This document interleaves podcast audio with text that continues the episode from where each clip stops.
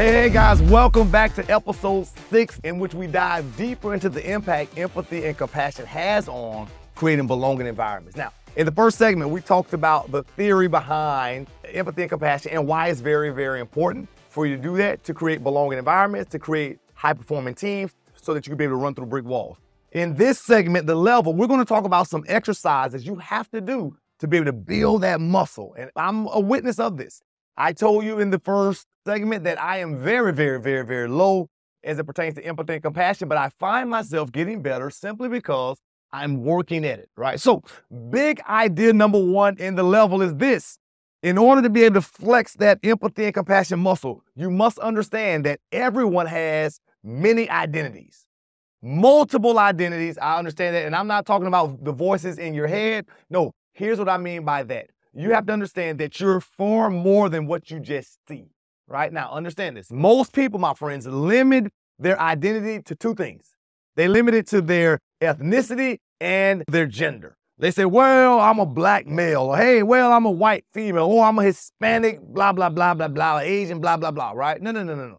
If you're gonna really begin to open yourself up to be able to flex that empathy and compassion muscle, you have to go much, much, much broader than that right there. Here's what I mean by that. Alex, what am I? Well, well, yep, I am a black male. I'm a husband. I am a business owner. I'm a girl dad They have two amazing daughters, a leadership coach, passionate about hip hop, love country music. I mean, so so you can see I broaden myself out. I'm broadening my identity out, who I am, all the facets of Alex. Think of it like a diamond, right? You have all of these facets around you that really truthfully make you who you are. Now, the more you're able to embrace those facets of yourself, and begin to throw that out to others, you can begin to connect better and be willing and able to have more empathy and compassion. True story for you. So, hear me out. Normally, I am not the guy who stops and gives money on the side of the road. No, not my deal. Uh-uh, right? I'm actually the guy, as horrible as it sounds, man, I'll try to look straight sometimes. I'm like, oh, dude, just don't look over. Don't look over, right? I know it's horrible. I know you're like, damn, Willis, I get it. Or I'm the guy who, if there's two turning lanes, I get into the turning lane uh, on the outside so that I don't even have to be next, right, to the person asking for money. Oh, not good. Now, but here, several weeks ago, I was in Chicago. There was a guy on the side of the road holding a sign asking for money. He had two little girls with him. Ah, got me. Yeah, man. I saw that and I immediately was able to connect with him because I opened myself up to a facet of myself that's very important to me, being a girl dad. So here's the deal. I went and made a U-turn, parked the car on the side of the road, got out of the car, came and talked with him for about 20 minutes, right? He was an immigrant from another country, going through some struggles, some time, some challenging times. And I'm gonna tell you, after hearing the story and seeing where he was and being able to connect with him because of the facet of my life that is similar to his, I went to the ATM machine, pulled out my daily limit, came back and gave him the money and like, hey man, listen, I wish you well keep being an amazing dad, take care of those girls. Now, I don't know. Some people in my class, when they heard that story, they're like, Willis, he got you. But the more important part of this lesson is to understand I went against the grain of something I usually do to offer empathy and compassion to this gentleman simply because I was able to open myself up and see the many facets of Alex Willis and use that to connect with that guy right? Most times we cut off the valve of empathy and compassion because we can't connect to people. We say, well, hey, listen, I'm not on the side of the road. I'm working every day. Hey, I'm doing this. I'm doing that. Hey, I'm not that ethnicity. I'm not that gender. I'm not like those people. When truth be told, my friends, we as human beings are very, very similar to each other when we really break it down to our base needs, right? So, so the big picture is understand many, many, many identities. You got to understand that to level things out and to be able to flex that muscle of empathy and compassion, that's key. Now, the next two things I need you to really focus in on. Oh, this is some tough shit right here. I'm gonna be honest. Tough, tough, tough, tough, tough shit. But you gotta think about it, right? In our previous episode, in episode five, we talked about power, position, and privilege. Oh, if you haven't seen that, go back and check that episode out because it'll show you how those things fare out for all of us in the society in which we live. Now, but there are two identities you need to be able to think about that you have to be able to connect to that relate to power, position, and privilege, but then also it opens you up to empathy and compassion. those two identities, I like to call them the agent and the target. The agent and the target, my friends. Now, understand this. All of us, Alex included, we play both roles at times.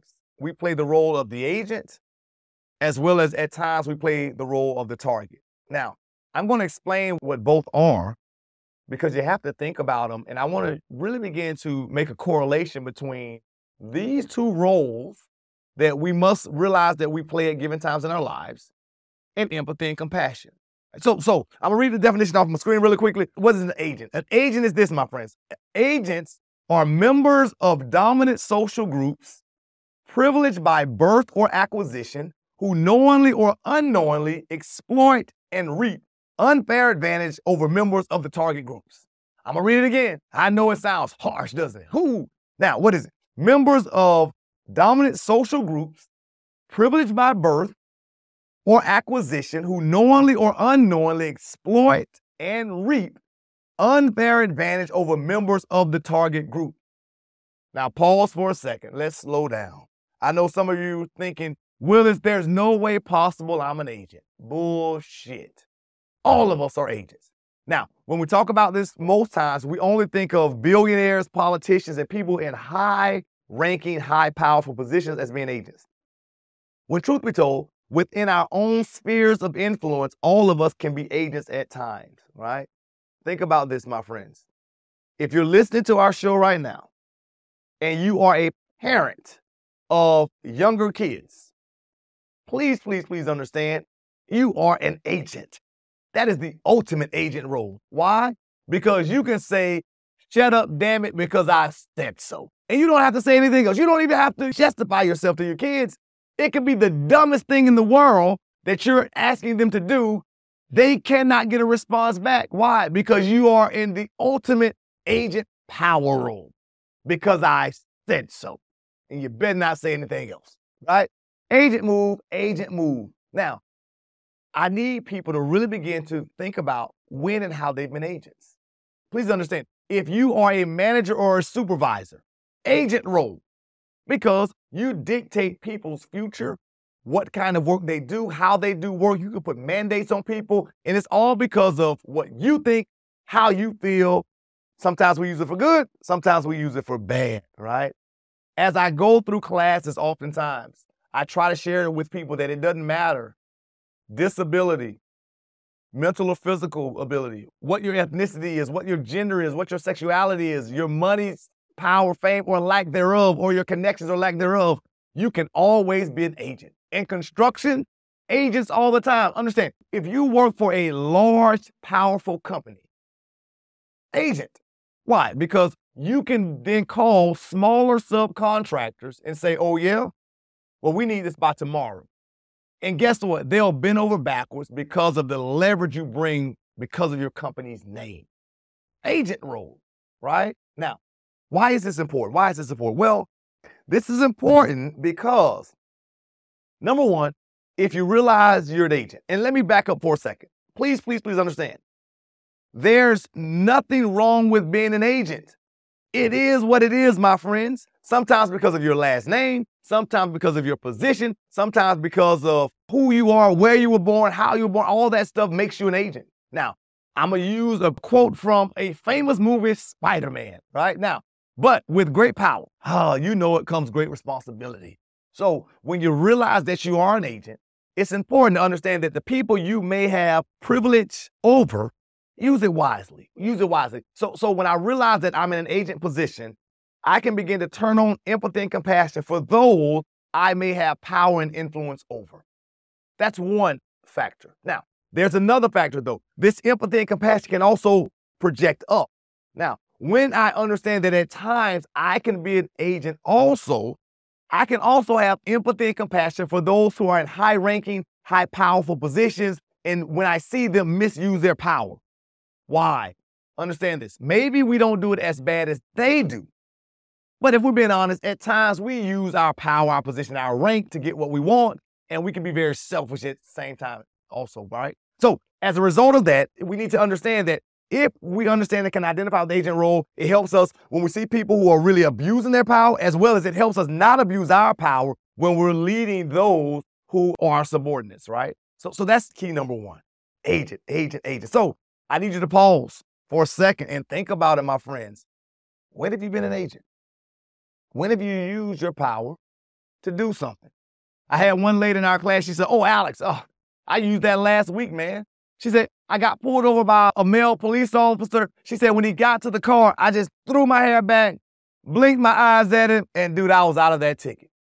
I'm like, agent role, man. Had I did that shit, I would have been locked up, man, right? It would lock me up, right? Said, dude, what are you doing coming on to me? Uh, right, right. So, so understand, ethnicity, gender, ah, it switches, and all of us can be agents at given times. Now, at the same time, we can be agents. On the other side of that coin, we have the target. Oh, targets, targets. At the same time, we can all be agents, and at times we can all be targets. What is a target? Well, I'm gonna read the definition. Members of social identity groups who are discriminated against, marginalized, disenfranchised, oppressed, exploited by an oppressor or an oppressor's system. Youch.